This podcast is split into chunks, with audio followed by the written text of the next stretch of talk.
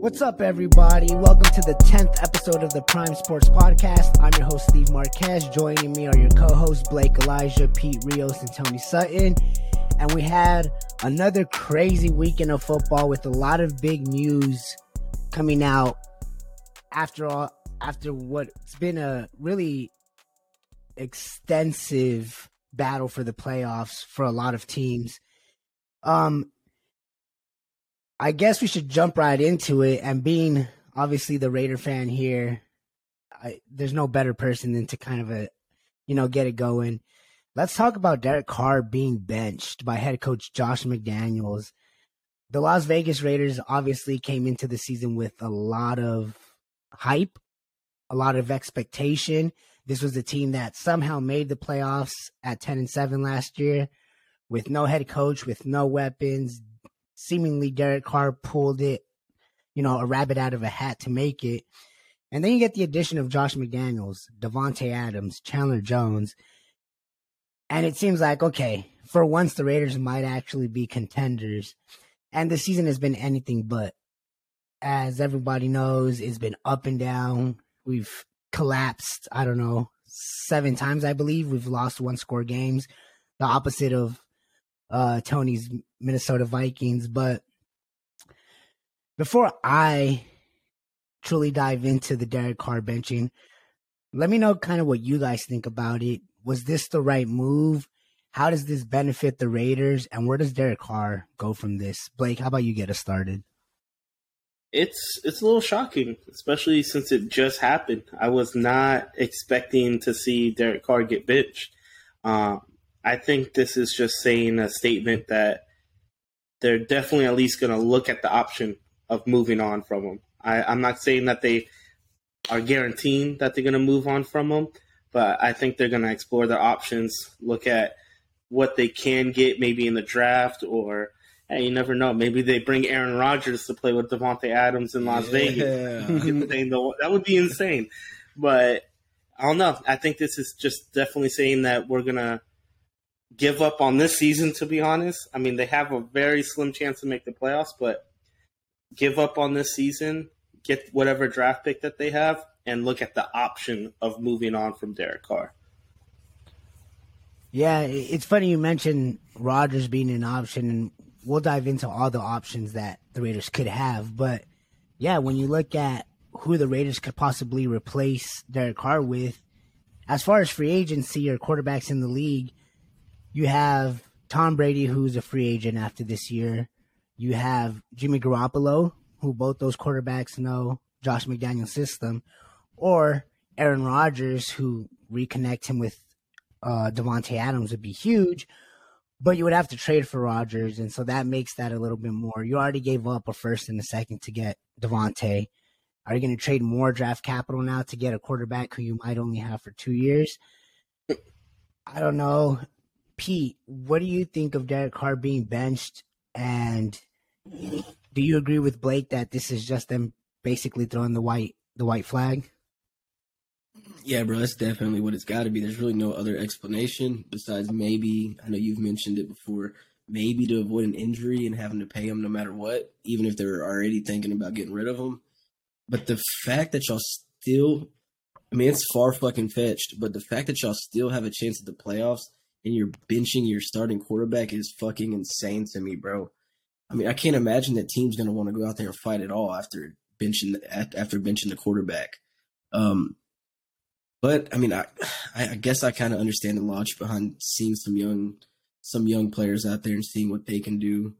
But uh, overall, I mean, I just think it's I think it's crazy, bro. The fact, like I said, the fact y'all have a chance at the playoffs and benching them, I just bro, I don't know how the team gets behind him and wants to behind the coaching staff and wants to keep playing. It blows my mind. I do have a quick question. Did uh Davante Adams come out and say anything about it? His best friend getting getting benched yet?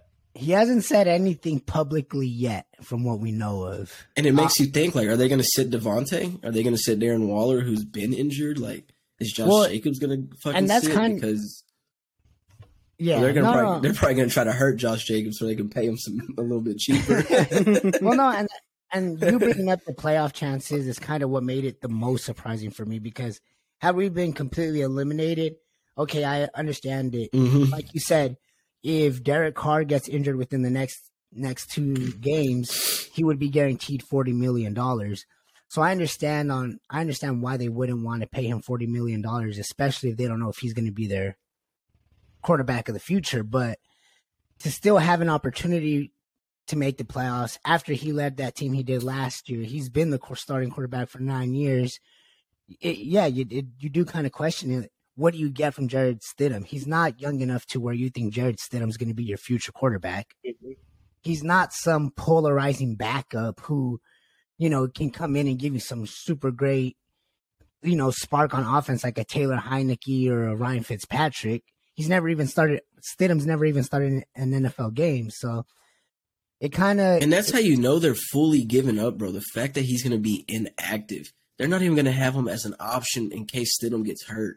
Like he's Yeah, not even no, going he- to suit up. Ch- Like Chase that shows they're Garber. com- they're completely giving up, bro. Chase Garber is our backup. you guys might not even know who Chase Garber is. I have no clue what that is, but I do know that No, Derek Carr actually he actually asked with coach's permission to leave the team all together so he wouldn't be a distraction. Yeah, no, and, I think, which Tony, that that gets me into what I wanted to ask you about the situation is, we can't deny that Derek Carr hasn't played well this season. Uh, uh, It's pretty obvious, and I'm a I'm a Derek Carr supporter. I've loved Derek Carr throughout his entire career. As much of it's been an up and down roller coaster with him, you know, I I, I am grateful for what Derek Carr has done for the Raiders. But that being said, although it's the most important position, it just feels like let's just put everything on Derek Carr, kind of put all the blame on him. And you know what? He's not our guy. He hasn't been playing well. We've been putting him in positions. It is what it is. That being said, Tony, what do you make of Josh McDaniels as the head coach making the decision to bench Derek Carr? Or how do you think, kind of like you said, how does that impact the team when the team has struggled to have a leader all season long? I think more than anything, it shows that there is an existing and growing rift between Carr and McDaniels, and I think you saw some of that earlier this season. But you know, it comes into question whether or not it's a real thing or if it was just the passion of the moment. But I think this kind of confirms that there's been a rift between those two, and I think I'm a little bit more sure than Blake about the Raiders' desire to move off of Derek Carr. Um, you know, and I think that could also be the best thing that ever happened to Derek Carr. Look at what Derek Carr's overcame all the bad trades, all the bad roster decisions, all the coaching changes, all the turmoil, all the distractions. There's been so much happening in Raiders Nation the last handful of years, especially with Derek Carr as quarterback. And yet, despite that, he's managed to lead you guys to two playoff appearances. No, you guys didn't get out of the first round. One of those wasn't his fault. But he's been the best quarterback this team has had since the early 2000s. And I genuinely think that the Raiders organization has done him dirty in a sense, the way they've kind of thrown him under the bus. And they're doing it through Josh McDaniels because he's the most easy to remove part of the Raiders e- equation. You know, if this comes back to the front office, then there's going to be some more internal questions and nobody takes responsibility in that front office. But with Josh McDaniels, he's the easy scapegoat scapegoat after Carr. Oh, it didn't work with Yeah. Carr, so we got rid of him. Oh, it didn't work with McDaniels and whoever else we got at quarterback. Now we can just get rid of him. When, you know, I feel like ownership and the front office have more of the share to of blame for how the Raiders have been disappointing in the you know recent years despite having good players on their roster and despite having a good quarterback. Derek Carr was a good quarterback in Las Vegas. He hasn't been that good this year, but I've seen worse quarterbacks not lose their starting job than what Derek Carr's been this year. So I think if Derek Carr gets a fresh start somewhere else, it could be the best thing for him. And we might be talking about this in three, four years saying, you know what, them benching him and getting him out of there and keeping him healthy was the best thing they ever did to him. Honestly, they, they're protecting his value as a quarterback so they can trade him. Teams are going to want to get him and play him if they potentially saved him from an injury, then he could be in a worse situation in three years, four years. I have a I have a question for you, Steve. How shitty would it feel that if the Raiders traded Derek Carr and picked up someone like a Baker Mayfield to be your starting quarterback? look, I, like I said, I'm a Carr supporter. I don't want to come on here like, oh, I'm this Carr stan who can't see what Derek Carr has done wrong, who can't put the blame on Derek Carr. But yeah, a lot of a lot of my concerns is if you move on from him, who are you going to get that's better? You know, it, realistically, within these last two games, even if we lose them, we're not going to move up more than a spot or two in the draft. We're at Yeah. eight right now, I believe. So it's not like, oh, we have the possibility of getting a top five pick if we don't play him. You know, we're going to be in that six to eight range, I believe. And yeah, when, like I said, when you look at free agency, you get who? Tom Brady. Okay, he knows the system, but look what he's done with Tampa Bay this year. Not much. He hasn't been impressive. He hasn't played well. And that's with Mike Evans, Chris Godwin, Leonard Fournette, and an actual good defense. Jimmy G, okay, same thing. Jimmy G has a great O line in San Francisco. He has the number one defense pretty much. He has all these weapons. Okay, you come to uh to Las Vegas, what's he gonna be able to do? We don't know. And so that's kind of my my thing is okay, we might not get a top one of the top three quarterbacks in the draft. The mark the free agency market or the quarterbacks you can get isn't big. Can we truly say we're gonna get anybody that's better than Carr? I don't know. I don't think so. I, I think Last- I think it's a shame. Last question for you, as a as you as a Derek Carr fan, if you guys were to move on, where would you want to see him to be able to be successful? Ooh, Um, I think that there's a there's a there's a couple good options.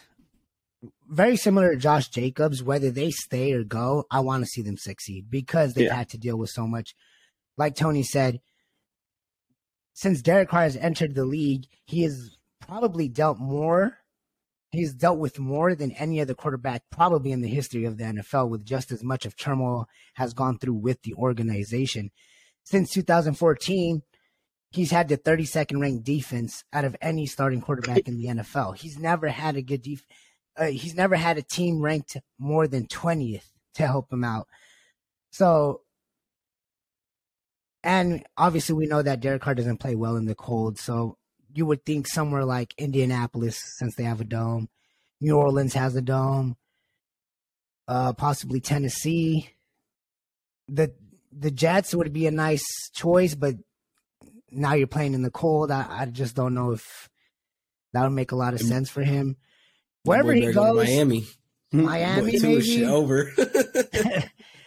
Honestly, I just hope he he just succeeds wherever wherever he goes. Hopefully, like maybe with with a, I just want him to go somewhere with a decent O line, with a good head coach, with a good defense, and see what he can do. If he can perform there, then we know it was us. And if he watch him can't get an perform, MVP.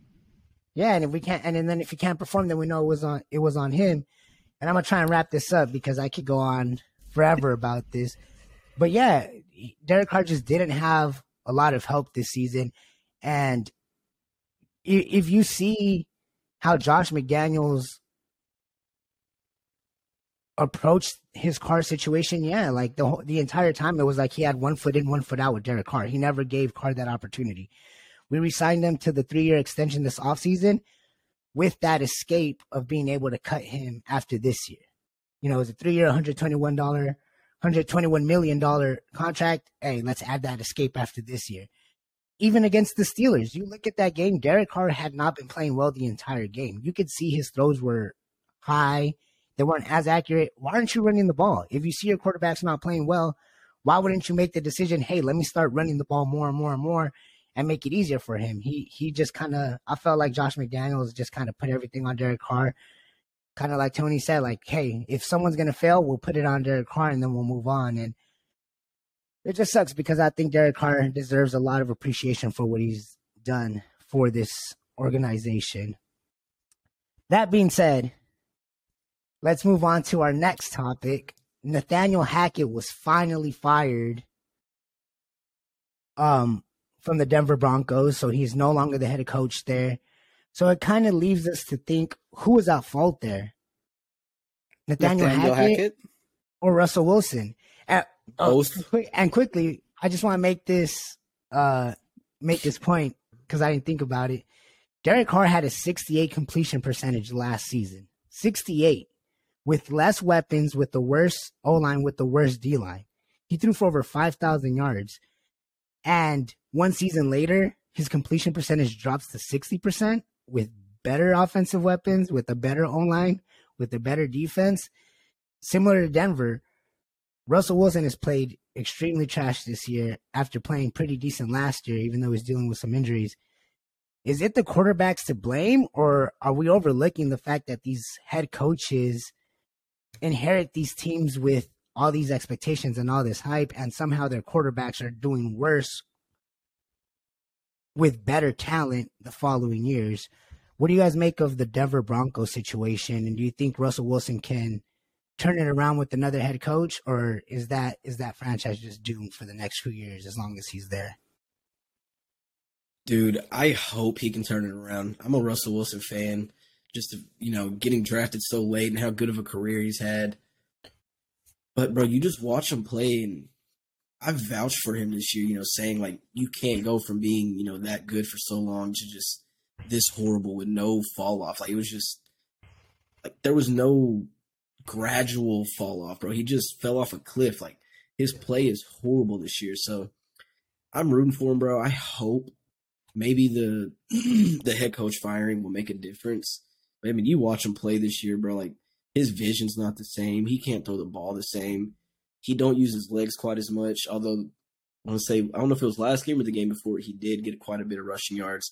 He was starting to look like he was going to be okay, but I mean, overall, I mean, I think he's also lost uh, confidence in that team, bro. I mean, look how Jeudy reacted the other week, and then look how Courtland Sutton acted this week. He was wide open on the sideline, rushed threw a pick, you know, threw it right past him, threw a pick. Like, I don't know, something's wrong with Russ, bro. I mean, and that team was pretty much almost handpicked by him and the coaches, bro. I mean, they went and got him, signed him to a huge fucking deal, and pretty much asked him, you know, what he wanted, bro. So, I mean, I do think losing their running back at the beginning of the season did hurt him a lot because, you know, Yeah. he lost arguably, what, last year, a top 10, 15 running back, if not better. So losing that did hurt him a lot, but I don't know. I hope I hope he can turn it around, bro. I hate. Yeah. I mean, maybe he needs to maybe he needs to cut that fucking hair, bro, because that shit is not it. I just don't understand the the curse that he has.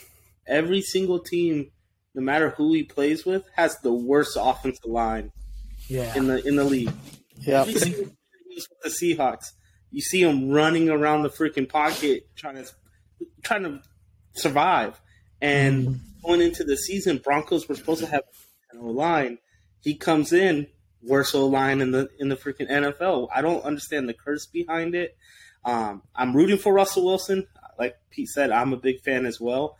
Um, I think he's, I think he can turn it around. It's just a matter of does his teammates have the confidence in him doing so? Because he looks like I know he lost- fucking misses DK and Lockett, bro. I know he misses that shit. Hey, maybe Pete, Pete Carroll knew something we didn't. Tony, what, do, you, do you think it was a Hackett issue or do you think it's a Russell Wilson issue? I mean, I will say one thing: Hackett is the second head coach in NFL history to not make it through their first year as a head coach. Um, and uh, the first person uh, was accused of uh, physically assaulting his kicker, and um, uh, got caught with a handful of ass in a, in a nightclub after a loss. And so you have someone like that that's as big of a distraction as they were for Jacksonville. Um, and Nathaniel Hackett wasn't a distraction; he was just bad. So that that that puts him in the category of historically bad in my book. Yeah. Now I will say the fall off for Russell Wilson has also been historically bad. To go from Mm. you know a Pro Bowl top ten consensus quarterback to a top bottom five quarterback this year, bottom ten, it's safe to say that he's been performing very poorly. He just finally reached the landmark of bathrooms to touchdowns that everyone was making jokes about. he, he barely got the 12. Who knows if he passes that this year?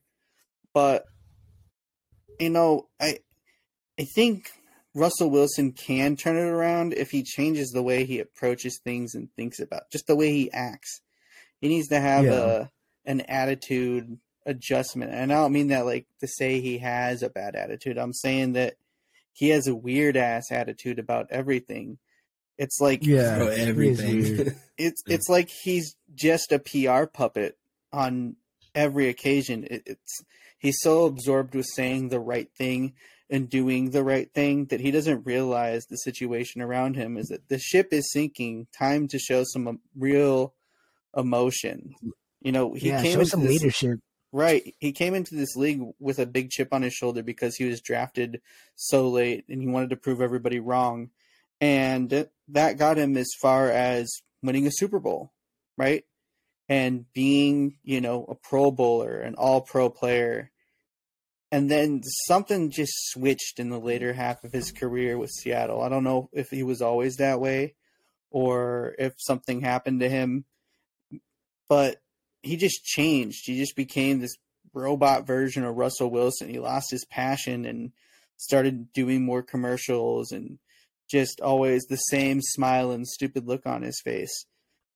Uh, Broncos he- country, let's ride. Let's ride. I do, I do got a quick question. I don't want to this. to- I don't want to get out of topic or push this too long, but uh, if Russell Wilson doesn't turn it around next season, do you think it hurts his odds for Hall of Fame? No. I mean, hurts them, yes, but I don't think it like Oh, yeah, I think it does. really. do you think he has to, if if he does never if he never comes back and turns it around in the slightest for the next let's say three four seasons, it's like this? Does he make yeah, the Hall if it Fame? stays Bro, like he's this, not gonna. I think it he's not gonna it. play that long, bro. If he has another season like this, bro, I think he's done. Like he you signed said, a Steve, I, five-year I think contract. I think Pete Carroll might have known something, bro. That motherfucker went and chased the bag. He got the bag and knew what the. Fuck I mean, was gonna think about happen. it. The Seahawks passed over him twice in that draft too. It's not like, oh, we thought Russell Wilson was our guy and we drafted him. Like, no, they paid Matt Flynn like seventy-two million dollars that offseason. They obviously didn't think highly enough of Russell to draft him in the first two rounds. They saw him in the third round. They're like, all right, let's take a chance on him. They didn't even know he was going to be the starter. It wasn't until whatever Pete Carroll saw in training camp in OTAs in preseason, that was like, all right, let's take. I know what I can get out of Russell, and I know it's going to help us. They had a good running game with Marshawn. They had a really good defense, Legion of Boom, obviously. So no, I, I agree, P. I think Pe- Pete Carroll obviously knew something that we probably didn't, and he knew the, how to get the best out of Russell Wilson.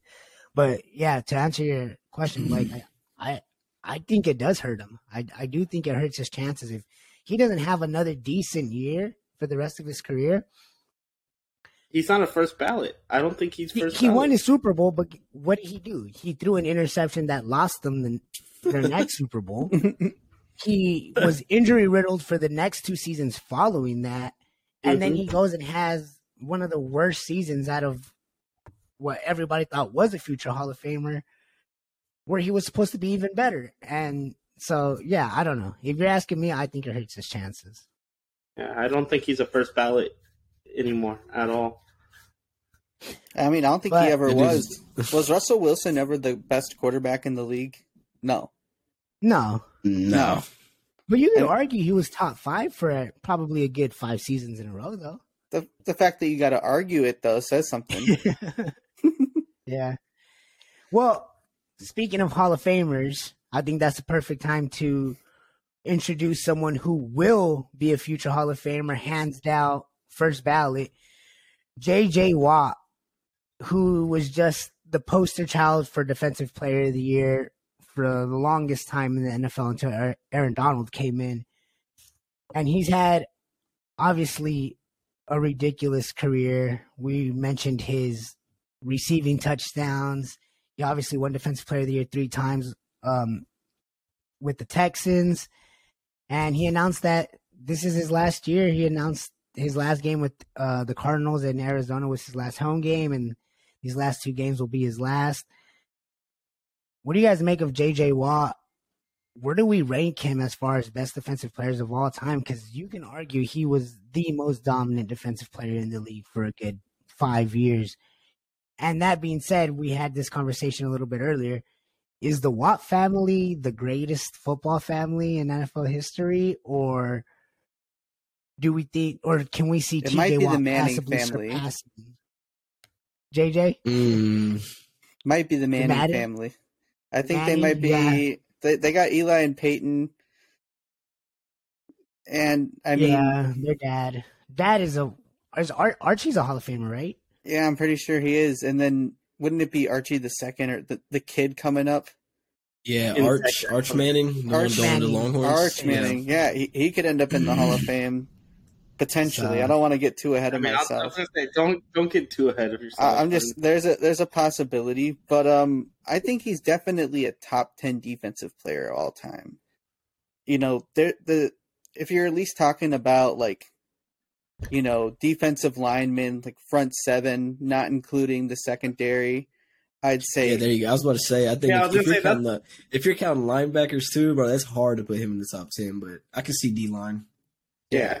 Definitely. he's really good though. I mean, for five years he was hands down the best defensive player in the league. I He mean, was. one of the best seasons we've ever seen from a defensive player. I still think he should have won MVP that year. Honestly, His numbers were insane, bro. you just don't see that from anyone. But I, well deserved. He'll be a first ballot Hall of Famer for sure. Yeah, he he finished with 111 and a half sacks, two interceptions, um, 580 tackles. Yeah, he yeah he had a four year span where from 2012 How many touchdowns? 12 to 2015, 20 and a half sacks, 10, and- 10 and a half sacks, 20 and a half sacks, 17 and a half sacks. There's no denying he was. He might have even been better had he not been riddled with so many injuries towards the back end of Yeah, his he did career. get- you know? I Yeah. He- Definitely. I mean, he was the best, like he said, he was the best defensive player literally until Aaron Donald came into play. yeah. Aaron Donald came in and really took over that title, but previously, all before that, he was 100% best defensive player in the NFL. There was no argument. There's no way to fight it or anything. He was just yeah. dominant in every aspect. I mean, it's it's not just on the field either, bro. It's off the field.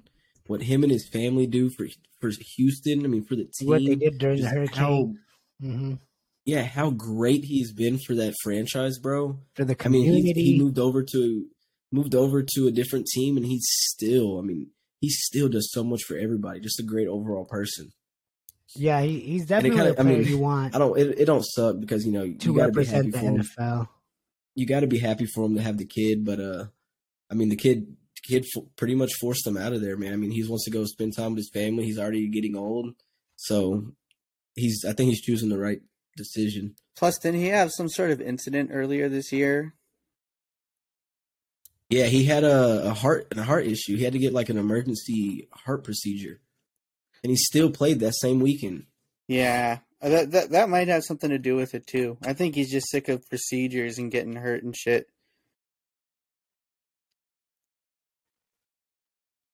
But uh, I will tell you who wears that crown now. I, I give it to Nick Bosa, bro. That Oh, yeah. motherfucker is I thought you were dominant. gonna. I thought you were gonna say Michael Parsons. I was Nah, waiting. bro. You gotta, you Nah. gotta give that shit to Nick Bosa, bro. Yeah, Definitely. nah, Nick Bosa's I been. don't think killing it. nobody is better than him right now on the defensive side of the ball. He's just so dominant. Con- he- consistently, he's been the best player this season, defensive player this season for sure.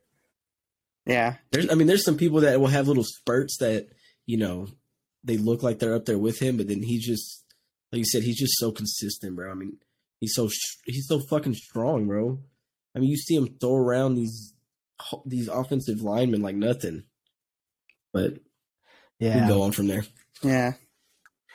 Um, some other news is Ed Reed is finally a head coach for Bethane Cookman College. So he's he's following in Deion Sanders' uh path, and let's see if hopefully he can succeed as well. Because Ed Reed, obviously, arguably the greatest defensive back, maybe along with Deion Sanders of all time. So he is the greatest. so hopefully Ed Reed has success in his coaching career and all, uh, best to him.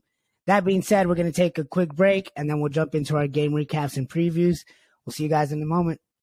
Trying to do it again. Here comes a blitz by the Giants. Cousins to the end zone for Hawkinson.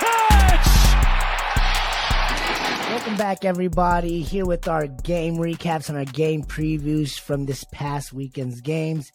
Tony, get us started off with the Vikings, who had another game winning drive against the New York Giants. It was a game that was a lot closer than a lot of people thought, but we figured, you know, hey, the Vikings are consistently playing the same way. They're in these close games, but somehow manage to always win and you guys managed to win off of Greg Joseph's 61 yard field goal. Um, what do you what you make of this game, and what do you see the Vikings uh, gaining from from a win like this? Well, um, I think the Vikings gain um, just better positioning here to hold down that two seed uh, and potentially be within striking distance for the first seed bye week as well. Um, so it's always good to you know keep winning with the other You're teams welcome. that are winning. we appreciate that. Thank you. Um, and it's also good to see how we'd compete against a team that we could potentially face in the wild card round, depending on how the next couple of games go here. Uh, that being said, uh, I think this is probably one of my favorite games in terms of how the defense played for the Vikings this year. Um, they were uncharacteristically aggressive with their blitzes early in this game, and they were able to get to Daniel Jones pretty consistently here. Um, and then they stopped doing that and went back to their normal shell coverage, bring four pass rushers, and kind of keep the play in front of them. And I feel like they had less success doing that. So I hope to see more blitzes from this defense. They did win the turnover battle. They got the fumble. They had the interception. Um, we weren't able to capitalize offensively as much as we would like to off the turnovers. And I just think it came down to Kirk Cousins this week. He was missing a lot of throws. He had a couple of um, uh, almost interceptions, one that was dropped, and another one that looked like it was complete um, to the rookie for the uh, Giants. It would have been his first career interception, got overturned. He did, you know, fumble the ball going into the ground a little bit. But Kirk Cousins just missed throws, and I think he was really trying to feed Justin Jefferson and maybe a little too much to try and help him get close to the record. I don't know, but he made some ugly throws. Uh, he got sacked four times, uh, which is pretty par for the course for Kirk. He's been getting hit almost more than any other quarterback this year. Yeah. But despite that, they were still able to get the job done here, predominantly through the air. Justin Jefferson with 132 yards and a touchdown. TJ Hockenson, two touchdowns, and he mossed two Giants defenders for a touchdown. That was one of the craziest Yeah. catches I've seen from a tight end this year. Coming so- out party for TJ Hawk Yeah, for sure. for all the he he put on for all the fantasy owners in the playoffs this week. So you love to see that from him. But yeah, a 61 yard field goal from Greg Josephs. That's a Vikings franchise record. Shows you how bad our kicking play has been throughout the history of this franchise. So it's it's good to see some. It's good to see Greg Josephs hit two game winners. Um, maybe some hope for more consistency in our special teams. We we did have a good special teams play this week as well. Um, we had that blocked punt uh, that the Vikings offense also failed to really capitalize off of too much. But yeah, it was an ugly win. Both defenses came to play, uh, but the Vikings found a way. They were able to get big splash plays from uh, their uh, air offense and a couple of splash Yeah. plays from Dalvin Cook. And, you know, another gross Vikings win. Not much, Good. Shout out to to Justin about it. Jefferson, bro. He's gonna get it. He's gonna get it. I think he's got a shot. what? Bro, I'm rooting for it. He's Two, two- 240 or something like that. Yeah. I think 208, isn't it? Two Is it forty 208? four. It might be 208. Oh, uh, Two, okay, 244? 244. And Better he's not, like, hope he gets it this, better not hope he gets it this week, Pete, for fantasy purposes. I know, bro. what? And he's what, like 26, 26 catches away from the record, I think. Yeah, something, something like that. that. I mean, he's he's he's close to both records. Yeah, I think he's like 13. He needs to average 13 in the last two games or something like that. Dude, I Let can see him getting this. it. Tony and then uh, Pete and Blake, you guys can chime in also. Does it worry you that the Vikings are constantly in these close games? Or is it like, no, the fact that they're able to win these close games is better for them going into playoffs? Or do you wish you you you could see a little more dominance? I, I I I would be remiss if I told you I wasn't hoping for one of these games to be a multiple score win, just to kind of you know be like, okay, we can win. yeah. yeah. That being said, the fact that they just keep winning close games tells me that this team has something special and it's not quantifiable. If you look at the Viking stats, they're pretty mediocre in most places except for passing offense. That's been the one saving grace of this team is their passing offense. And even that hasn't been top 3, top 2 by any stretch of yeah. the imagination. It's mostly been Justin Jefferson and what everybody else can kind of chip in on any given game. You've seen it with all of the other receivers and tight ends on that team but they just they yeah. just have something. I don't know what it is where they're able to win in close games, and it kind of just says like you have to blow this Vikings team out to beat them. And even if you do blow them out, if you let your foot off the gas for a second, all of a sudden they're they're just crawling back into it. And if Hell if, yeah. if you have a, a two score, three score lead on them going into the third or the fourth, like it's not safe. They'll figure out some way to do it. They get turnovers. They get big splash plays from their skill players. You've seen Dalvin Cook get big runs, big screen passes at the end of games. Justin Jefferson, TJ Hawk, they have all these playmakers that can just come out of nowhere and get them big chunk plays. And all of a sudden, you're looking at a one score game and you have to get a first down to put them out of the game.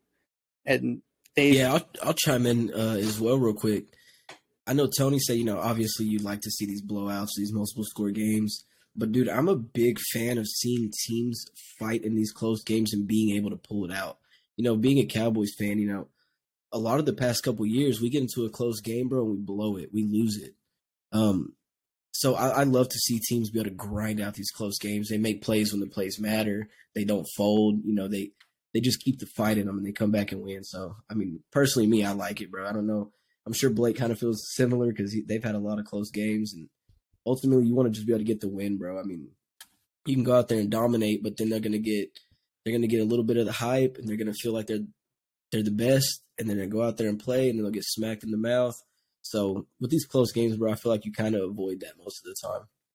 You know, True. to chime in as well, I think it's a big, it's a good thing to be in these close games as far as playoffs go and how the Vikings, how I've seen it a little bit recently, they cannot go down by two possessions in the playoffs and try to make that comeback. And that's that's not I don't see that as winning more than one game in the playoffs doing that type of thing. Um, if they can keep it close throughout the whole game, they show that they can do anything and be able to win any game and be able to win those close games, but they cannot go down by more than two possessions against a team like the Cowboys, a team like the Eagles, like the top teams in the NFC. You could yeah. do something like that against the Giants, which I do think Minnesota Vikings will end up playing the Giants in the first round. Um, you can do something like that, but against the top tier teams, I'm a little worried if they go down by multiple possessions, can they truly come back in the playoffs when it truly matters most? Yeah. No, th- there's no doubt. I, I think anytime a win's a win. So no matter how you, how you get it done, I think it's important that you're able to get those wins and grind them out, which they obviously have. And to your point, Blake, I agree. Once you get into the playoffs, it's a lot more difficult to come back. But if any team can do it, looks like the Vikings are one of those teams that can. Um, jumping on to the next team, the Raiders who we touched on a little bit with our conversation about Derek Carr being benched. It was this game that led to his benching. It was the Raiders' loss to the Steelers on uh, Christmas Eve. Uh, this was a yet another game like many games this season where we led and dominated and had control for the majority of the game. But as the game went on, you kind of you could kind of tell we weren't scoring. We didn't score in the second half. We scored 10 points. Our opening drive, we scored a touchdown to Hunter Renfrow. By halftime, we kicked another field goal. In the second half, we didn't score at all. Derek Carr threw three interceptions and one touchdown. And like I said earlier, Derek Carr didn't play well, you know, at all. There's no denying that. The one interception that came off Foster Moreau's hands obviously wasn't his fault, but he was obviously missing Davante Adams down the sideline a couple times. He was throwing it a little bit behind Hunter Renfrow. He was overthrowing it. His passes were sailing. And it's just another disappointing collapse on the Raiders' part. And I think a lot of it is coaching because the defense did its job. And Josh Jacobs said it best after the game in his in his interview. He said it was bullshit you know, it's bullshit that they're constantly in these kind of positions that, you know, they're putting in the work and, you know, their eff- their efforts aren't being noticed. And Josh Jacobs, someone who clearly has been the best running back this season as far as first downs and yards, he's he's been a monster. We weren't giving him the ball, and you know, it, it's it's clear to see the frustration on a lot of the players and like I said, a lot of it is on Carr. This was one of those games where I even told you guys this was one of the first times that I was like, okay, we might be ready to move on from Derek Carr because of how bad he played. Like it, the game wasn't on anybody else when it came to his throws. So it's it's a little bit disappointing, but you know, you, you hear players like Josh Jacobs and you see the demeanor of the team, and I can't help but think that Josh Jacobs is out. And I mean, there's nothing really else to say about this game. Is look at the Rams game, look at the Cardinals game. I mean, any game you could basically pick out and just see that we were winning and then collapse at the end. What'd you guys make of the Raiders' loss against the Steelers this past weekend? And I mean, I don't really think there's anything much else to say. I mean, you bench you bench your starting quarterback, like you're obviously throwing in the white flag. So I don't know. Do you, let me ask you guys this: Do you, do you do you see Josh Jacobs coming back? No, no, no reason to. Yeah, no, I do. No. He's got the only. Bag. I mean, it could look juicy for him to come back if y'all get a you know somebody like Aaron Rodgers for a year or two. You know, back with Davante Adams, something that thinks he can win a championship with y'all or at least make a run. I think that's the only thing that will get him to come back. But if if y'all gonna go with the rookie quarterback out of the draft or Jarrett Stidham, and it not be Derek Carr or some other quarterback like Rodgers or something, I don't think he'll come back. But if they can show him, hey, we're gonna get Rodgers this year, you know, we're gonna draft defensively or whatever they want to do, I think it's possible he comes back. But then again, they might not give him what he wants, bro. I mean, what what's he gonna want? A, a five year deal? Yeah, he's gonna want a long deal, and the Raiders aren't gonna want to do that. I don't think it's about winning right now. I think it's more of a it's his first contract extension or being able to explore and make that money. I think it's a matter of the only way Raiders keep him is they have to pay him more than every other team in the NFL is, and they didn't show too much faith with give not giving him that fifth year option. Yeah, they also made that mistake by not giving him that fifth year option. Um, so I think the only way Raiders can keep him up is by showing confidence in him by giving him like top five running back money. So do you think he would go to a bad team? I know the Texans have Dameon Pierce, but like say they were looking for a running back, do you think he'd go to a bad team like that for the money? I think, it, I think if you threw they threw him the right price, I hundred percent think. Yeah. Well, I mean, especially with running backs, running backs don't really ever get a second contract. Exactly. A- after the rookie contract, they get that one first big contract, and after that, it, it, it's not common for running backs to get them. So it would be foolish in my opinion, for Josh Jacobs to not to take a discount somewhere else. Like, you better, y'all better call Tony Pollard, baby. If he can convince them, like, you know, if we can convince him, hey, maybe take two mil less to come with us, but you know, same thing. We're we're trying to keep you as the leading rusher. Obviously, you're the focal point of our offense. We're going to give you, excuse me, as much help defensively as we can. We'll bring in another quarterback to try and alleviate some of that pressure. But on it, it just doesn't make sense. We could technically franchise tag him as well if we really wanted to, but I mean, I could see a team maybe like the Eagles throwing that kind of money at him, where they have their two receivers in AJ Brown and DeVonta Smith. They have their tight end in Dallas Goedert, They have their quarterback Jalen Hurts. They have a really good O line. Miles Sanders is a free agent. Like, why wouldn't well, they? that shit finna be 70, 75 million just for Hurts and Jake was back there, boy. Yeah, bro. they ain't got, but hey, they, it, I don't know. Not saying that that's the team he's going to end up with, but yeah, I mean, I, I'd love to just wherever Josh Jacobs goes, I just hopes he continues to play well and he keeps it up because again, I feel like the Raiders have done him a disservice for the most part. Uh, that being said, Blake, your Ravens won uh, the Battle of the Birds with the Falcons. Uh, Gus Edwards had 99 yards rushing, and you guys were the def. Your defense was the definition of bend but don't break. Again, only giving up three field goals and no touchdowns. What do you make of your guys' team win without Lamar? Obviously, you guys are still trying to get healthy. You locked in your playoff. What do you guys? What do you make of this win? And you know, what does that bring as far as excitement for the playoffs? It was a it was a good win. I mean, it was it was a great win. I mean, it was nice to finally see. I, I you guys, as you guys know, I'm not a big fan of Greg Roman, but he finally stuck to the run game. It's it's feels great to see Gus Edwards and J.K. Dobbins back. That two headed monster is just it's hard yeah. to stop. It's They're so hard to stop. And and when Lamar Jackson comes back, it's just it's really going to be almost unstoppable. They haven't played together those three, Gus, Lamar, and J.K. since 2020 season. It's it's it's been it's, it's been a long time to see them all play. I'm hoping Lamar comes back. We all hear those rumors that, that he should be hold out for the rest of the season, but we'll see. But it was nice to see Greg Roman actually throw the ball to the end zone it, we got to the red zone and we actually would throw the ball into the into the end zone, try to get a touchdown. It wasn't yeah. as conservative as he usually is. Of course, going back to it, we only scored 17 points. I mean, it's a it's a jump up from what we've done in the last couple weeks, but we still need to be much better in the red zone. To be able to win a game in the playoffs, it doesn't matter if we play the Jacksonville Jaguars, if we play the Tennessee Titans, whoever it is. I don't see us winning a playoff game without us scoring into the red zone. Yeah. What do you make of Tyler Huntley's performance?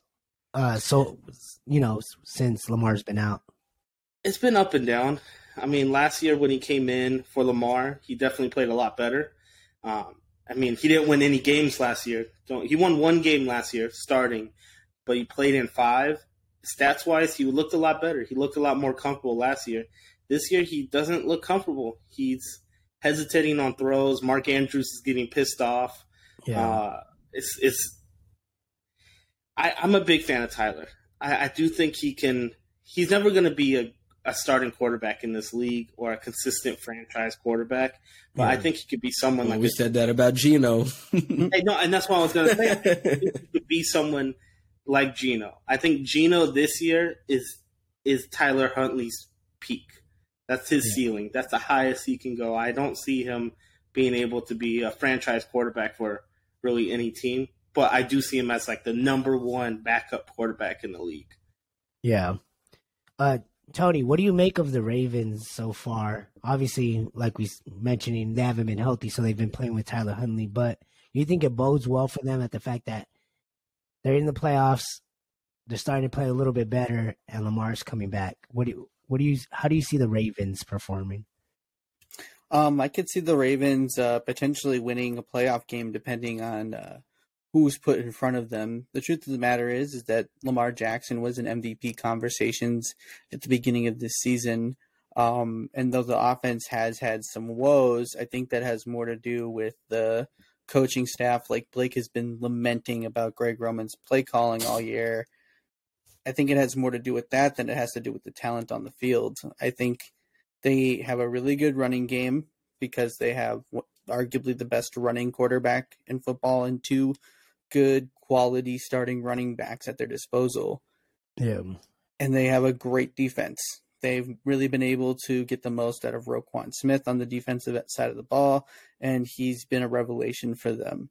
Uh, and it, it, it, you see that a lot from the Ravens historically good defense, good running game. And I think they'll continue to perform at what we would consider the expectation is for that team is for them to be a playoff team competing in games with how top heavy the AFC is right now, they could end up being stuck running into one of the top three ten three teams. You're looking at the Bengals, the Bills, the Chiefs. All three of those games are losable games for them. I think all three they have the potential to win, but with the other powers in the AFC, they're hoping that they don't have to play one of those teams in the first round um, if they want to make a a real deep playoff push. If they beat one of those teams, I'm sure Blake will be really happy. But they would tell you hella shit. That they'll, they'll be competitive for sure. They'll they'll be able to play teams tough because they just play a real smash mouth brand of football. Yeah, and that's barring all Lamar Jackson coming back. No, I mean it's tough too because the AFC I feel like is so deep this season. As as far as those playoff teams go, I mean literally from one through seven, any of those teams can be any of those teams. It feels like. Pete, speaking of birds, you guys played the Eagles in what was a highly anticipated matchup. Obviously, the news of Jalen Hurts not playing was a, was a big factor into how this game was going to play out. But Gardner Minshew came in, he played well, he filled those shoes extremely well, and it was a back and forth high scoring affair with you guys coming out 40 34 at the end. What did you make of your guys' is win against the Eagles? And I think, like, is it fair to say that we all want to see a healthy matchup between the Cowboys and the Eagles in the playoffs? Nah, bro. I mean, everybody wants to see that. Everybody wants to, and, and it, it would be in a divisional round. So, I mean, it would just mean that much more you win and you go to the uh, NFC Championship. So I think uh, I'll make it quick. So I think it was a, I think it was a, it was obviously a high scoring game. I think what made me the most excited was Dak's mental fortitude, bro. After throwing a pick six yeah. at the beginning of the fucking game and going down 10-0 immediately, for him to come out and for his next next two drives go 10 for 10 100 and like five yards and a touchdown and then for the rest of the game after the pick six 25 for 32 335 yards three touchdowns 142 passer rating after throwing a pick six his second pick six in the past four passes so to go out there and do that on a fully healthy eagles defense yeah. I know they lost Maddox later in the game, but the Eagles defense is at full strength. The best secondary in the league per the stats. Um, I mean, I know they don't have Gardner Johnson, but they're only missing one player on defense, but arguably the best secondary in the league. Yeah. One of the best defenses overall. They've played great all year. He was the first 300 yard passer. We were the highest scoring team on that defense all year. So I think our offense played well and Dak really took the game over, bro. I mean, they took away our running game. We got Zeke and Tony back there. They they averaged 2.2 yards a carry. So Dak had to put that game on his fucking shoulders. When it comes to our defense, um, there was two, really one fumble that was just given to us, um, on the on a bad handoff. Uh, the other fumble we caused and the two interceptions. I don't know if y'all seen them. They're pretty crazy interceptions. Uh, both of them reaching over well, one of them reaching over the the, the receiver. The other one is hitting the receiver as he touched the ball, taking it from a midair. Um, yeah. So some minus the one fumble, I think it was uh it was a good defensive game. I mean, I know we gave up 34, but look at that offense, bro. I mean, they they got Goedert back. That he was a fucking problem. DeVonta Smith was a problem. DeVonta um, Smith is AJ nice. Brown. AJ Brown caught that one big catch uh, but other than that, I mean, Diggs locked them down for the rest of the game for the most part. So we we held Miles Sanders for a pretty a pretty uh mediocre game. Gardner Minshew is good. We know he's a good backup. We know that system is good. He went out there and threw for 300 something yards, three total touchdowns. So overall, I mean, it was. I enjoyed the game. I mean, falling down by 10 points twice in that fucking game and still coming back to win it. I mean, it shows a lot for the team. I know I said I like to win close games, and as a Cowboys fan, there's been a couple games this year, Texans games specifically, that we always fucking lose. Historically, for the past decade, we lose. We lose these fucking close games. but I mean, other than that, bro, I mean, it was exciting. I hope we get to see a fully healthy game in the playoffs. I mean, as right as of right now, we beat their backup and they beat our backup. Both fairly close games. So if they get Jalen Hurts back and we get our defensive players back, because we, we don't really have many injuries on offense right now other than Tony Pollard. But I mean, I can just I, I just gotta hope we can beat the Bucs in the first round and see the Eagles in the second. Yeah, I mean, I, I feel like you guys' offense isn't really a question at this point. You guys we scored 40, 40 points four times out in the last six games, bro. That's pretty crazy. Yeah. For Dak to have a wide receiver one and no clear wide receiver two, I mean that's that's pretty good. Yeah, like like I said, like you guys have obviously been scoring points all season long. I, I think the defense, you guys created some turnovers, so that was big, but yeah, I definitely think it leaves a little bit because your defense hasn't been playing as well as the beginning of the season, and you guys have given up 30 yeah. points in the past two weeks. But I mean, there's no question Dak's playing playing ridiculously well. And obviously, as soon as that pick six happened, everybody kind of started freaking out, like, "Oh, here we go! The Cowboys are about yeah. to ruin it and lose to the Eagles." But no, like you said, he he turned it around. He played well, and the Eagles are. CeeDee CeeDee Lamb, bro. I mean, CeeDee looked great.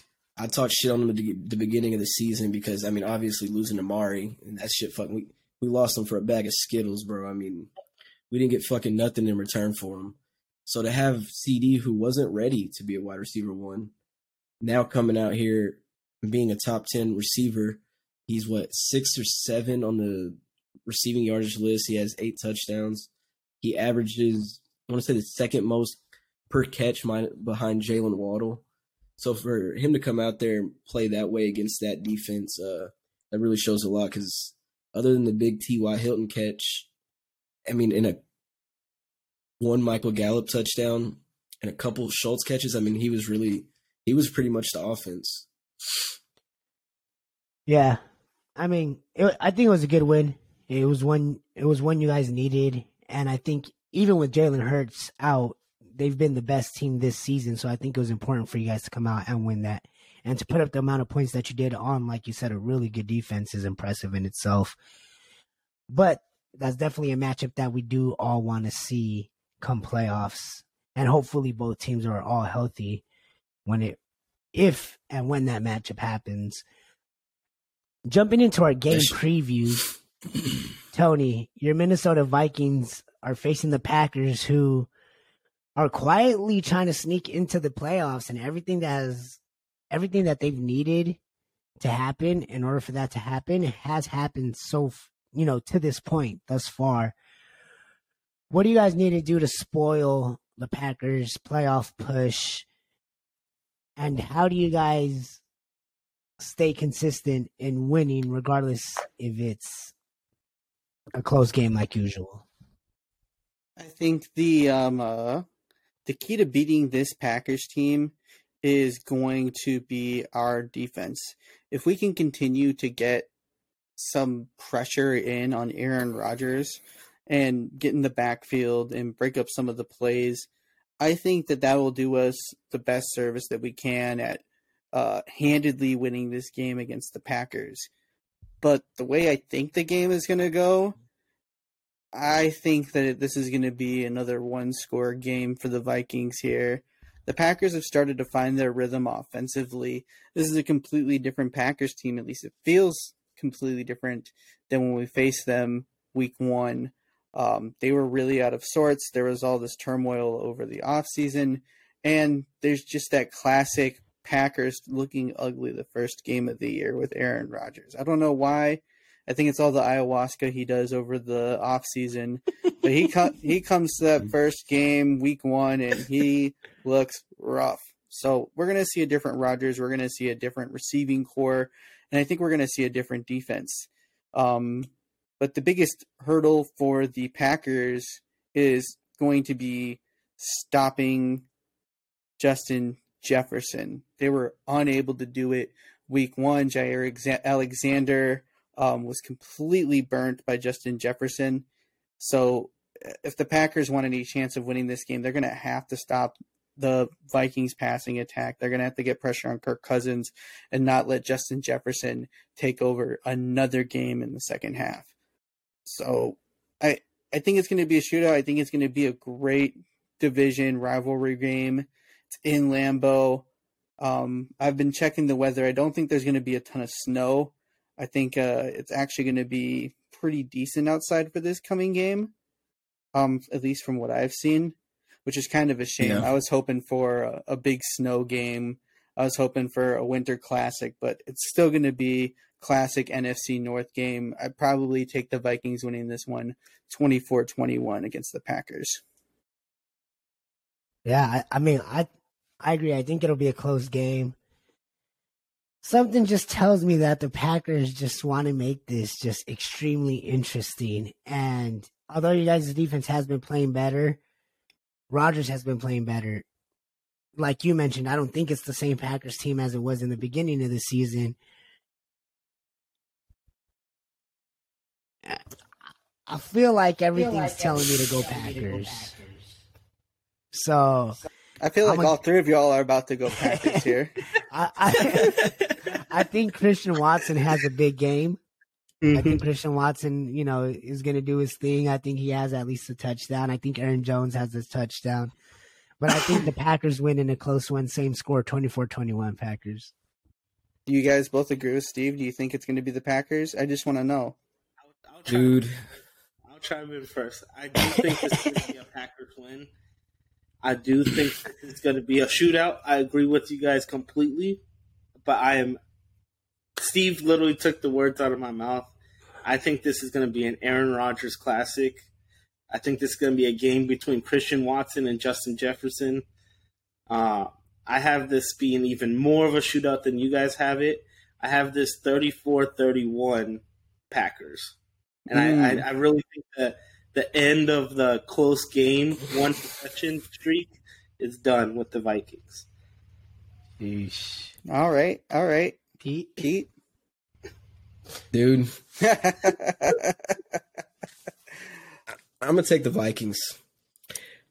I'm gonna oh. take an. I, I think I'm. Gonna, I, I think I'm gonna take. Buster, you're, you're Viking, Vikings are three and a half point underdogs again. what I, what I want what I think the reason I'm going to take it is the way the Vikings have been playing. Oh, it's so hard, bro. I mean, the Vikings have been playing good enough to win these games. You know, they don't they don't give up. It's in Lambeau, remember. I know it's in Lambeau. You're gonna hear skull want, chants I in wanna, Lambeau. I want to believe in Rodgers, bro, but I think I know you say the Packers want it more, but I think the Vikings have something to prove, bro. To go out there and beat the Packers when they're playing better and knock them out of the playoffs. I think that I just think that means so, that that would mean so much for the team. Um, so yeah, I'm gonna go Vikings. I'm gonna go probably something like I'm gonna do 31-28. I love Vikings. that. I love that.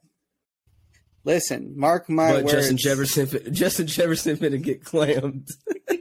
You think you think he's gonna get clamped? That would be so. No, that'd be so. I just, sad. I'm going to get. I'm I'm going against him in the championship. Hey, so. for your fantasy, you're going against Aaron Rodgers and Justin Jefferson. So you better. It's a lose lose. he's hoping for a defensive game. Yeah, he's hoping for a nine to six. we'll be resting our starters against the Bears. Yeah, I mean, I don't think it's a bad. Even if the Vikings do lose, I don't think it's a bad loss. I similar to when the Packers beat the Cowboys. I think it's just it's going to be that Aaron Rodgers magic, and I think Pizza Bumford bum yep. choosing the Vikings. Even though I do think it's a possibility, I Oh, think uh, it I- Don't it, walk it back now. Come on. It, it just it would have been better if he would have stuck the three to one. Hey, 'cause I, I don't doubt the Vikings winning, but it's just something in me telling me that Aaron Rodgers is going to have his best game of the season.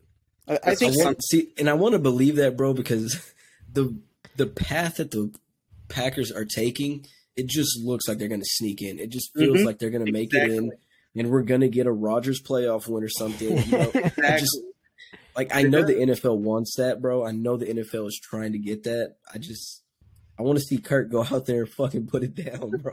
Good. Just imagine, all right, the Vikings are managed to stiff arm the Packers from making the playoffs.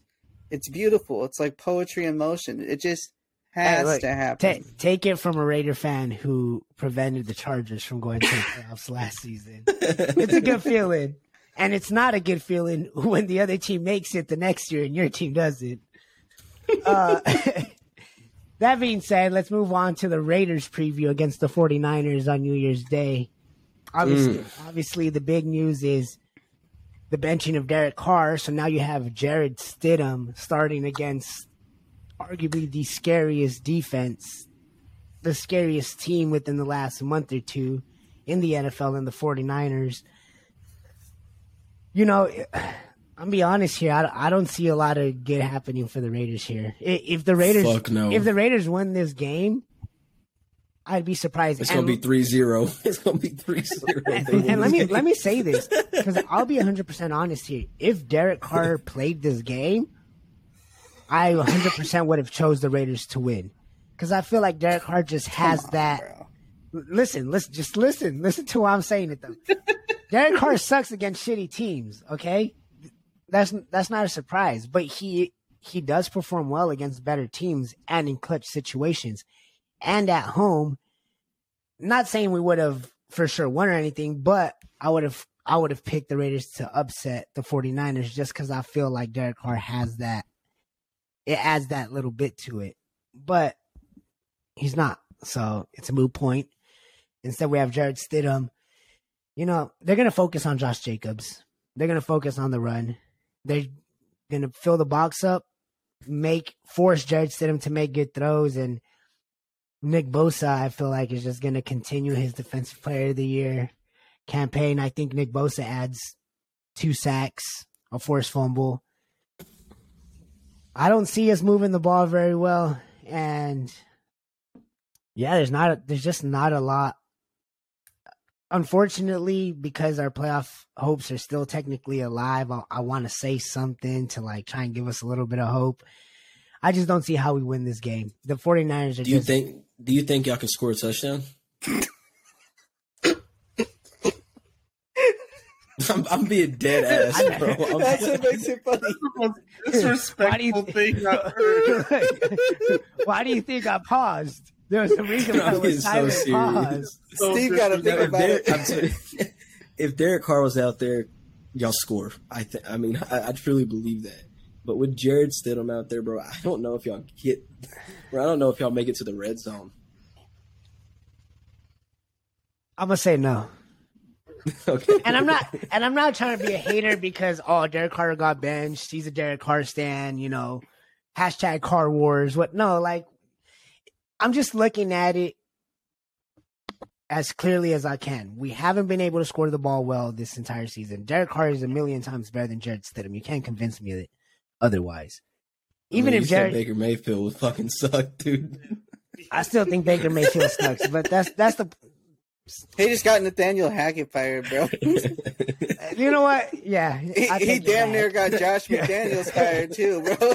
Hey, I've been trying to put the Broncos at 32 all year long, and, And thanks Baker did it- Mayfield, Baker did it for you, me, bro. so- Maybe I'm not that mad, but yeah, honestly, I just I don't see as how we can score. That that team that defense is just fast and dominant. I just don't see if we score, we score one touchdown, maybe, but outside of that, I don't know. You anybody on the we we suck against the 49ers as it is. So uh I have the 49ers winning this game pretty fucking easily. I think they just run the ball. Uh let's say 24 to 9 49ers. Blake, Give me the Raiders by two scores for sure. You I mean, not too. Raiders, the Niners. My bad. My bad. I was like, I can't do that to him on that. I thought he was just saying that to fuck with us. No, the, the Niners. Yeah, give me the give me the Niners by two scores, bro. At least. I mean, I honestly think it'll be something around 21, 28 to probably like three or six. But I think if in the off chance it is a closer game, it'll be by at least two scores. I have this game as a 28. I'll give it, yeah, 28 10. I do think Raiders will score one touchdown. Um, I don't think it's going to be something that looks great. I think it's going to be more of like a jump ball to Mack Hollins or a jump ball to Davante Adams, and they make a great play. I don't see them driving down the field consistently. Um, but I do think this is going to be the the Brock Purdy four touchdown game. I think I think Brock Damn. out there four I need a big touchdowns. Kittle game, baby. Big No, Kittle and- game I- again. I- yeah. Normally, I would agree with you, Blake, because like I said, we have a history of just sucking against the 49ers. It doesn't matter. CJ Beathard, I think, threw four touchdowns on us one year on Thursday night, and they fucking scored like 50 something points. So normally, I would agree with you. I just think it's such an easy game to them that they're Yeah. just gonna run the. Ball. It'll be like two touchdowns for Purdy. They're just gonna run that shit. Just Don't get me wrong. I think they're going to run down the field, but I think once it hits the red zone, I think Brock Purdy's going to going to throw some touchdowns. I don't think he's going to have a yard, a lot of yards throwing the ball, passing yards, but I think he's going to have like a, a four touchdown game. yeah, honestly do. 180 yards passing, three rushing Four touchdowns, one passing touchdown. Perfect passer rating. Mm-hmm. Tony, what's your score? I'm googling right now to see if any team in NFL history has scored zero points twice in a season, and I can't figure out. I, I don't I don't have You don't think stat. we'll I get a hoping- field goal at home? We have the second best kicker in the NFL. You don't think we'll get at least a field goal? I think y'all lose this this whole I don't know, Steve. Brett Maher looked pretty good last week, didn't he? Let's not talk about Brett Maher. all right? It's too Twen- soon. I'm at a thousand bucks thanks to him. Sorry, Tony.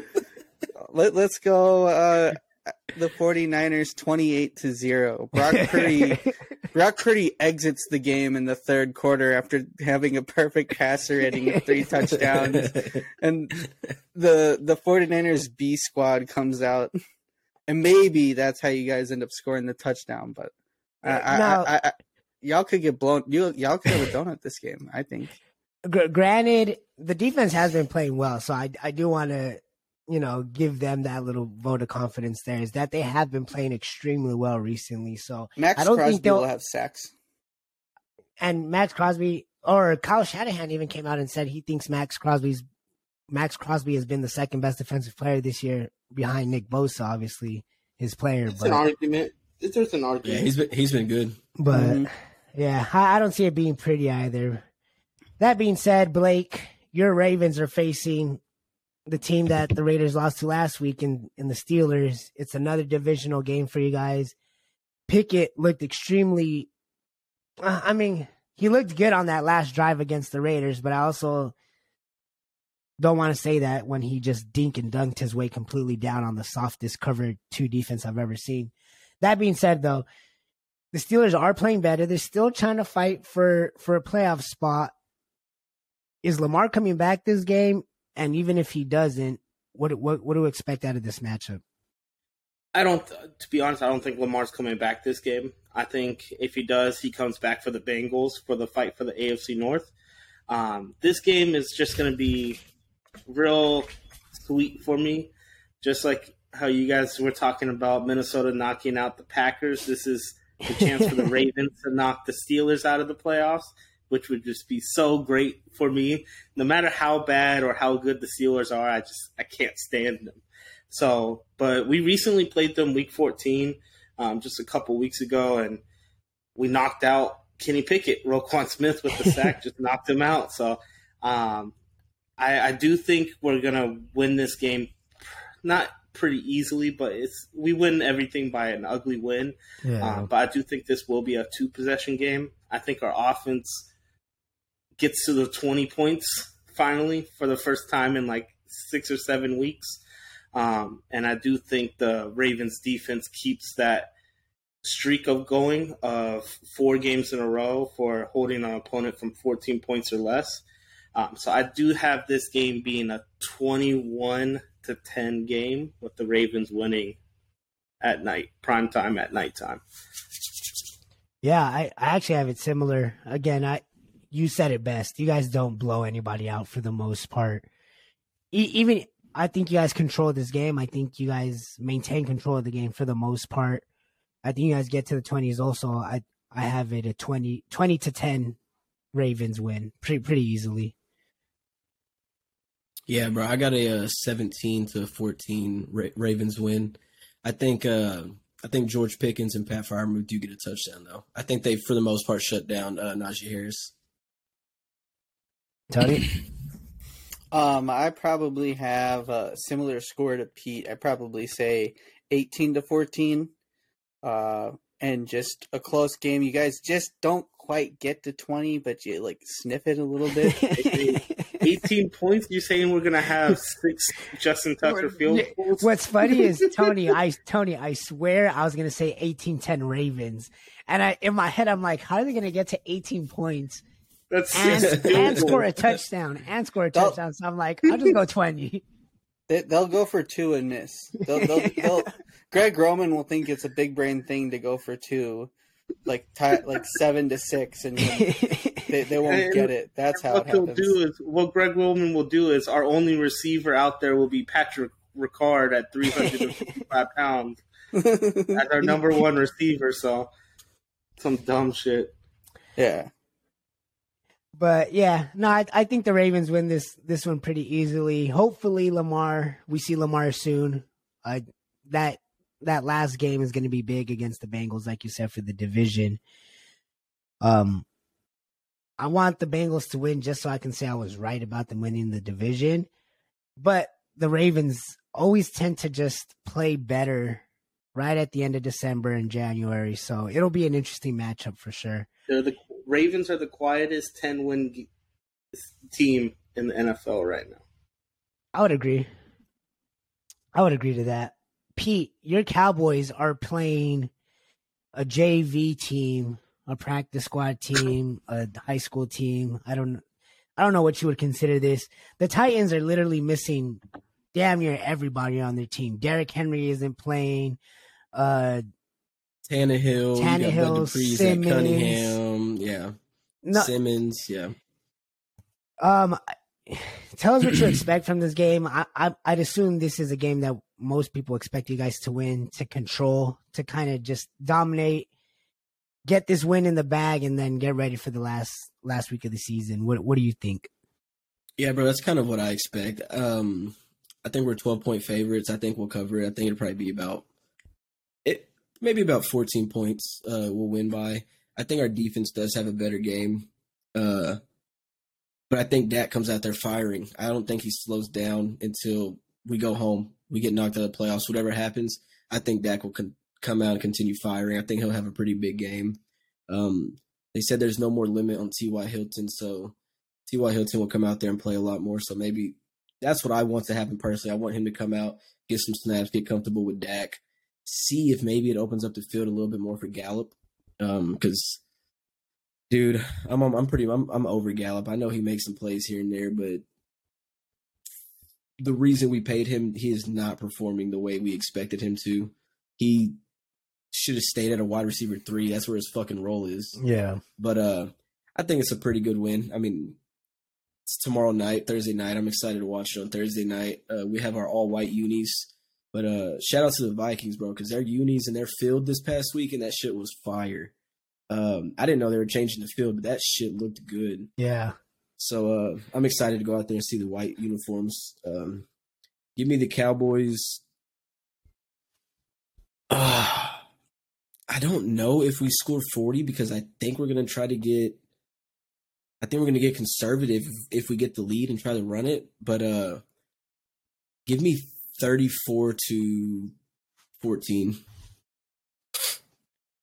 34-14, Yeah, I Yeah, same thing. I think you guys do end up getting a little conservative towards the end of it.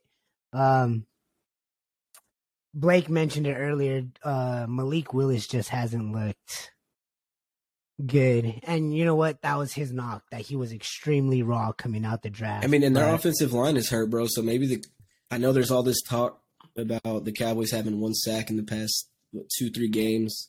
Um, we have a lot of pressures, but teams are preparing for that. They're getting their quarterback out the pocket. They're running these draw plays. Yeah. They're running quarterback runs, you know, against us because we set the edge. They run up the middle. We come up the middle and they roll out. Um, so I think we will get back on track. Get a couple sacks this game, though. Yeah, I, I think what I'm looking for from the what I'm looking for from the Cowboys is just play play a clean, efficient game. It's a game you're supposed to win. It's, it's supposed, you know, it's not supposed to be a difficult difficult game. Don't have turnovers. Don't make this a close game with penalties, and just do what you got to do. Get out of there. Get stay healthy and get ready for the. I'm playoffs. excited to see Zeke in the in the running back role because uh, it's looking like Tony Pollard's not going to play. Uh, he traveled with the team. They said he's going to try to work uh, try to work it out in the pregame, and if he can't, then I think you sit him regardless. I don't even know why it's a question. I think you sit him because in the playoffs we're going to need his explosiveness. He goes out there and gets fucking hurt again, bro. That will be tragic. for Yeah, us. that'd be a big loss. Yeah, get, give me the same thing with same thing with Micah. I mean, he's he's questionable. They said he was going to play. He had a cast on his hand, no MRIs or anything. They said it wasn't needed. But if for some reason he feels uncomfortable out there, bro, I think you I think you put him on the bench too. I don't think you play him either if he's hurt. Yeah, no, like we said, it's an easy game. There's there's no point in risking it. Give me give me the Cowboys 28-10 over the Titans. I think the Tit- I think Malik Willis has a couple plays where he gets out of the pocket, makes something happen, but overall I think it's a dominant performance. Tony, what do you have the Cowboys and then Blake, give us your score. Um, I would probably take the Cowboys 28-14. I think they lead the game for the most of the majority of it, and then Malik Willis scores a garbage time touchdown to make it to 14. Ah, man, I wanted to take Titans so bad until Derrick Henry is doubtful. I thought this was going to be a tr- classic Derrick Henry 200 plus yard game, two touchdowns. But if he doesn't play, I don't, even if he plays, I don't think he's healthy. I don't think he's going to be much of a factor. Um, so I have the Cowboys winning this. I have it, I kind of agree with Pete when it comes down to the conservative part. Uh, so I don't have this as being as super high score. I have this being like a 24 to six game Dallas Cowboys win. One thing I do not want to see happen. I'm fine with this being conservative, but like if we get into a you know a first down and we don't get no yards, I do want to see them throw it. I don't want to see them run it three times in a fucking row and then punt the ball. Uh, and I don't want to see Dak. I don't want to see Dak go to the bench and bring in Cooper Rush unless we're up by three scores or more.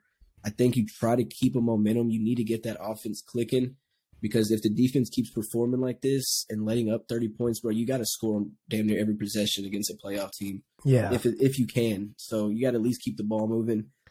If if it's not Tony Pollard, like if he somehow does play, if it's if he goes to the bench, that's fine. But I really don't want to see any of the starters go to the bench. Besides maybe CeeDee Lamb, since T.Y. Hilton will be healthy, but I don't think we see that because Jalen Tolbert, James Washington, they've been inactive, so we don't we'll- have many receivers on the roster. We'll just say this: your receivers are going to struggle this year. Jerry Jones is going to look at that Terrell Owens wanting to come back. Dude, he better Terrell not. Owens is going to be the new Dallas Cowboys number two. Going to be. You know how you know I don't want them to sign him, but if it was like a vet minimum and he came out there and scored a touchdown, bro, that shit would be dope as fuck. It literally just be like, all right, TL, run a quick slant. Dak will put it right in your belly. That's it. Yeah, I mean that that being said, I think that pretty much wraps up our game recaps um, for this week's coming games. We're gonna take our last little break before we jump into our power rankings. Um, we only have two more episodes as far as the regular season, so next week we'll probably do our playoff pictures after the games and you know really see who we think are Super Bowl contenders and which ones are pretenders. And I think these next couple weeks will definitely define that for us. So we'll take our last little break before we jump into our power rankings, and we'll see you guys in a few. man. Prescott going deep. He's got it. And the spin. And he's in. Touchdown, Dallas. Welcome back, everybody. Here with our power rankings for week 17. We'll start at the bottom and work our way back up like always. At number 32, we have the Denver Broncos. Nathaniel Hackett's out. Thank you, Baker Mayfield. I've been pushing for that all season. The Texans are at 31. Colts are at 30. Bears are at 29. Cardinals at 28. JJ Watt announced his retirement. So we'll see what the Cardinals do this offseason. They have a lot of questions. The Falcons are at 27. Saints are at 26, who surprisingly we have them pretty low, but they still have a shot at the playoffs. So we'll see what the Saints can do, you know, coming here to end the season with the last two games. The Rams are at 25. Somehow Baker has been that spark. I'll admit I was wrong. You guys were right. You guys all thought Baker could do that for the Rams, and he has. So kudos to you guys. The Browns are at 24. Panthers at 23, who are, playing extremely well behind Steve Wilks. Foreman and Chuba Hubbard both had over 100 yards. Sam Darnold has played well since he came back and they came out and said that they want Wilks to be their head coach next season. So good for the Panthers. They still have a chance at the division. They play the Buccaneers this week, and if they win, they would jump to the lead, being tied with them at seven and nine. Um, at 22, we have the Raiders with benching Derek Carr. They could probably they'll probably drop probably to those last seven spots within the end of the year. Uh, the Bucs are at 21. I want to make it kind of quick, but this is something that I wanted to ask you about. Like the Bucs just still aren't convincing to me, and it's really disappointing. Do you, do I, do any of you have any faith in the Bucs? No, not at the moment. No, No, not really. Nope. They are getting they are getting Jensen back, which would help them, but I mean that's not their problem. Tom Brady's not really getting sacked.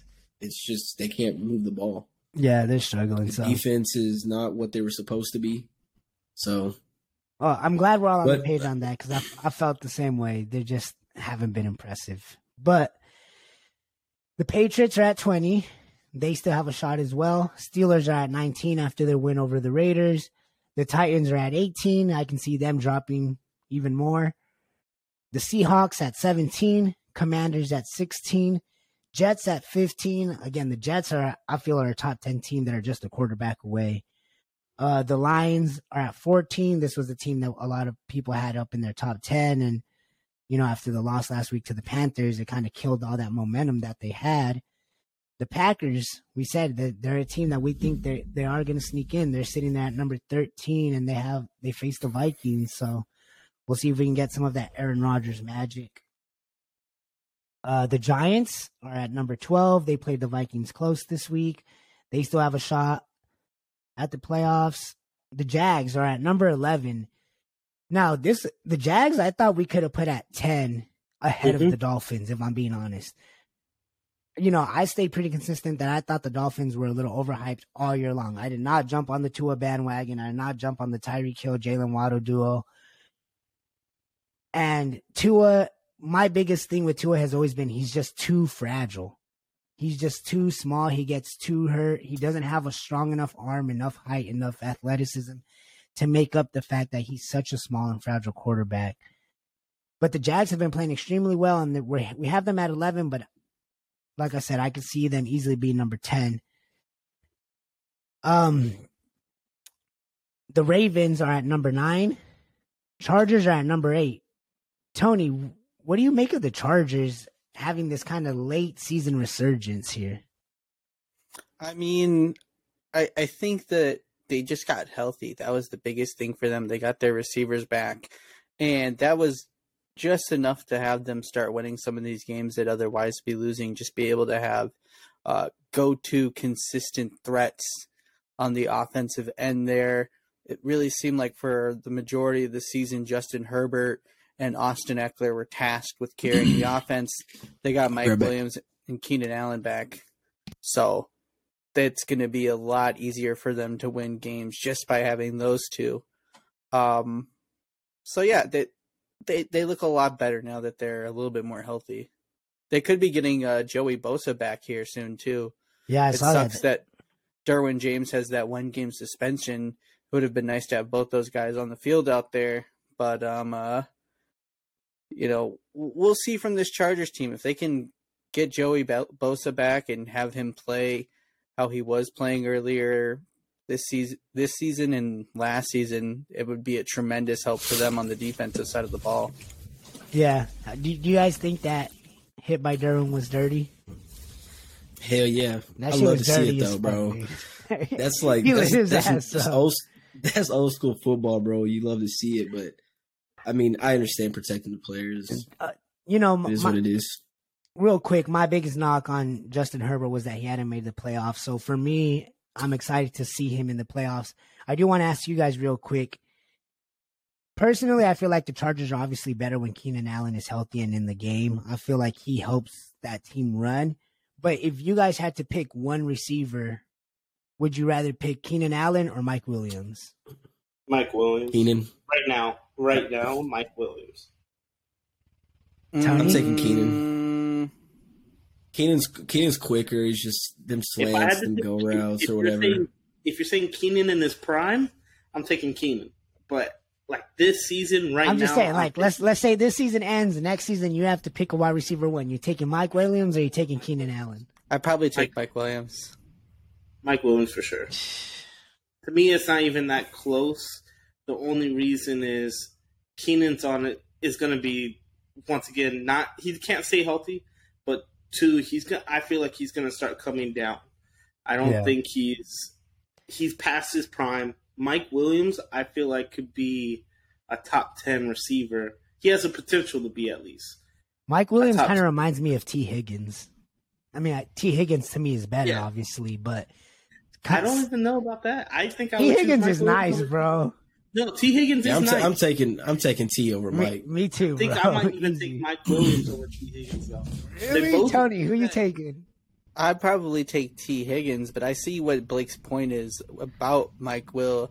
If Mike Will has the the target shares and you know the health, I think that he could be better than Tee Higgins. He has the potential to be Tee Higgins, where I feel like we've seen what Tee Higgins can be. Yeah, but Tee Higgins is consistently like, and I think that's probably my only knock on Mike Williams is like obviously Keenan Allen's health has been an issue his entire career, but Mike Williams is headed in a very similar direction. I mean, he deals with oh, injuries every season that since he's been in the NFL. So But even even when he is playing, they don't throw him the ball like they throw. What does he What does he do better than Keenan right now though? Besides a jump ball, a 50-50 ball. contested catches in, in general. That's it. That's it. I feel like he's a better uh, red zone threat. hmm The only thing Keenan has on him is route running. That's it.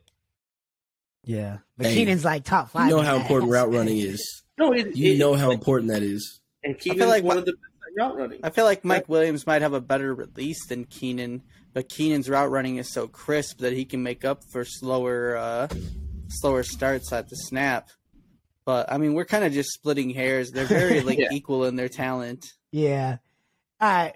I just want. I was just curious because I, I, I think personally I'd probably take Keenan. Maybe, I'm with you. maybe.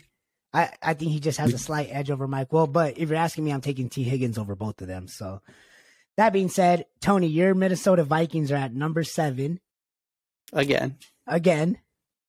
Oh, you shouldn't be talking. Ravens are still at nine, even though he's winning. So Pete, I got your the Cowboys are at number six. Yeah. Let me ask you guys a little bit. Like, do you, are we pretty much settled in on our top five? Because yes, you guys are top five caliber teams, but it's just so hard to say with how well those top five teams have been playing, especially recently. Do you guys think you guys both are deserving to be right outside of it? I think we're deserving to be right at the five spot. Yeah. Who would you, you would put you over the Bengals?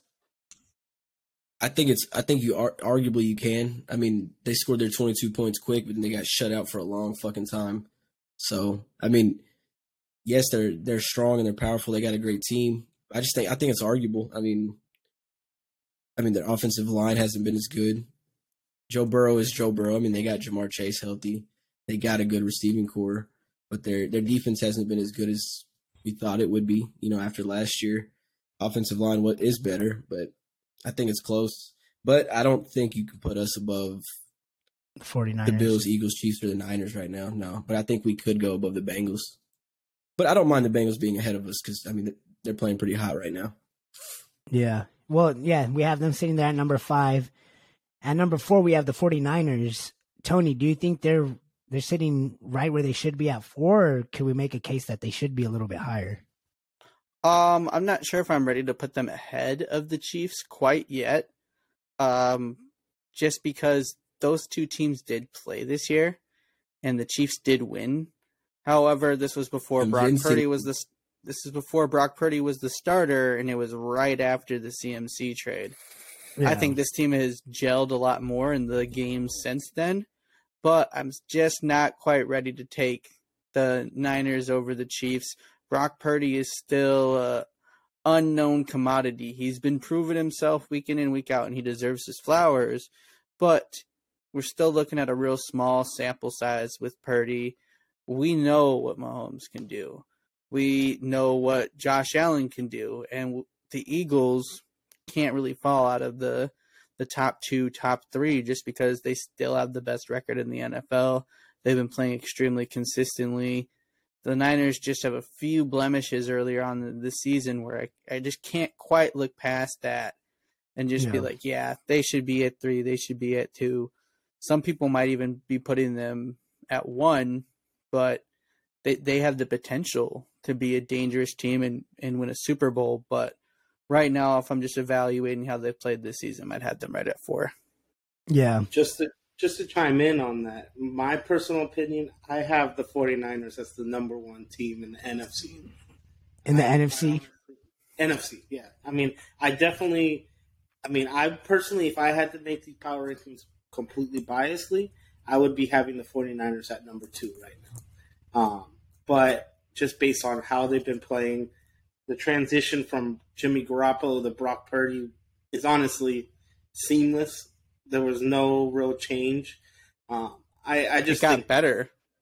yeah, And they're playing they're playing just as good, if not better, and they don't even got Deebo on the field, bro. Exactly. And to be honest, I do believe they are the team to beat in the NFC for sure. I agree. Yeah, I, I, honestly, I would agree with that too. I would probably have them at two as well. Let me let me ask you guys this: Does the Jalen Hurts injury affect that at all? Because we have the Chiefs at three and the Eagles at two.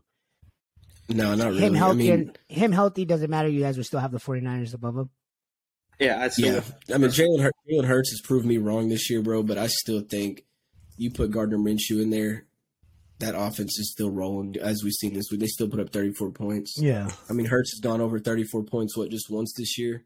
So, I mean, I don't see the big difference. I mean, I see the difference in the quarterback play, but as a whole, how the offense plays and the points they put up and move the ball, I don't see a huge difference in points that they would score. You know what I mean? yeah. How That did the sense. how do the Eagles get penalized for that and the 49ers get praised for that? Because you guys So, both said you'd mean- have the, the the Niners over them because I'd have the Niners over because I think they have the better overall team because their defense is that's better. exactly what I'm Their offense, is, their offense is just as good.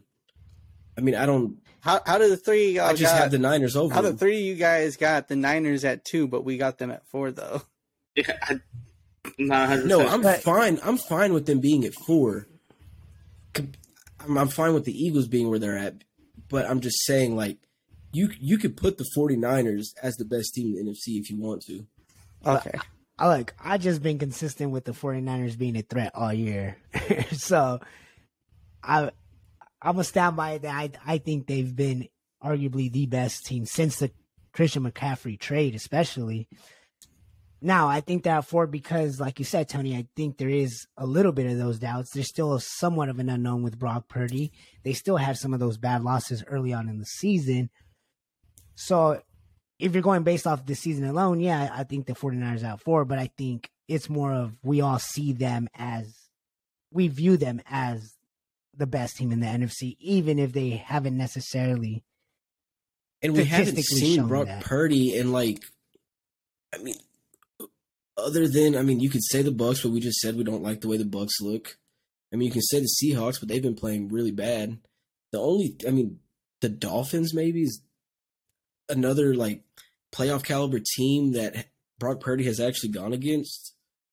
I mean, when we see that, I mean that that could change the aspect. If, if somebody can get to Brock Purdy, if somebody can make him force throws or you know change his game a little bit from these little dump offs because he don't throw the ball downfield too often. I mean, Yeah. we've, we've seen twenty yard passes a couple times. I mean, George Kittle, but other than that, I mean, like he's, there there is a lot of unknown about Brock Purdy. And he's Yeah. playing great. He's doing what he needs to do to let that team win fucking games. Defense is doing what they need to do.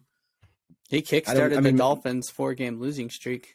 Maybe there's maybe there's not a team that can affect them because I mean they got a good offensive line, they got a good run game. You got to focus on too much. And to be honest, like actually thinking about it, I think 49ers are the number one team in the NFL right now. Well, and Number that's what I was going to ask you guys because we have the Bills at number one right now. I think we're all. Are we in agreement that they're the best team in the AFC, or do some of us think the Chiefs might have that? I think we'll. I mean, I think we see a lot this week, bro. They go against the Bengals, Yeah. another team that's kind of hot. That's gonna Yeah. be. That's gonna tell you a lot.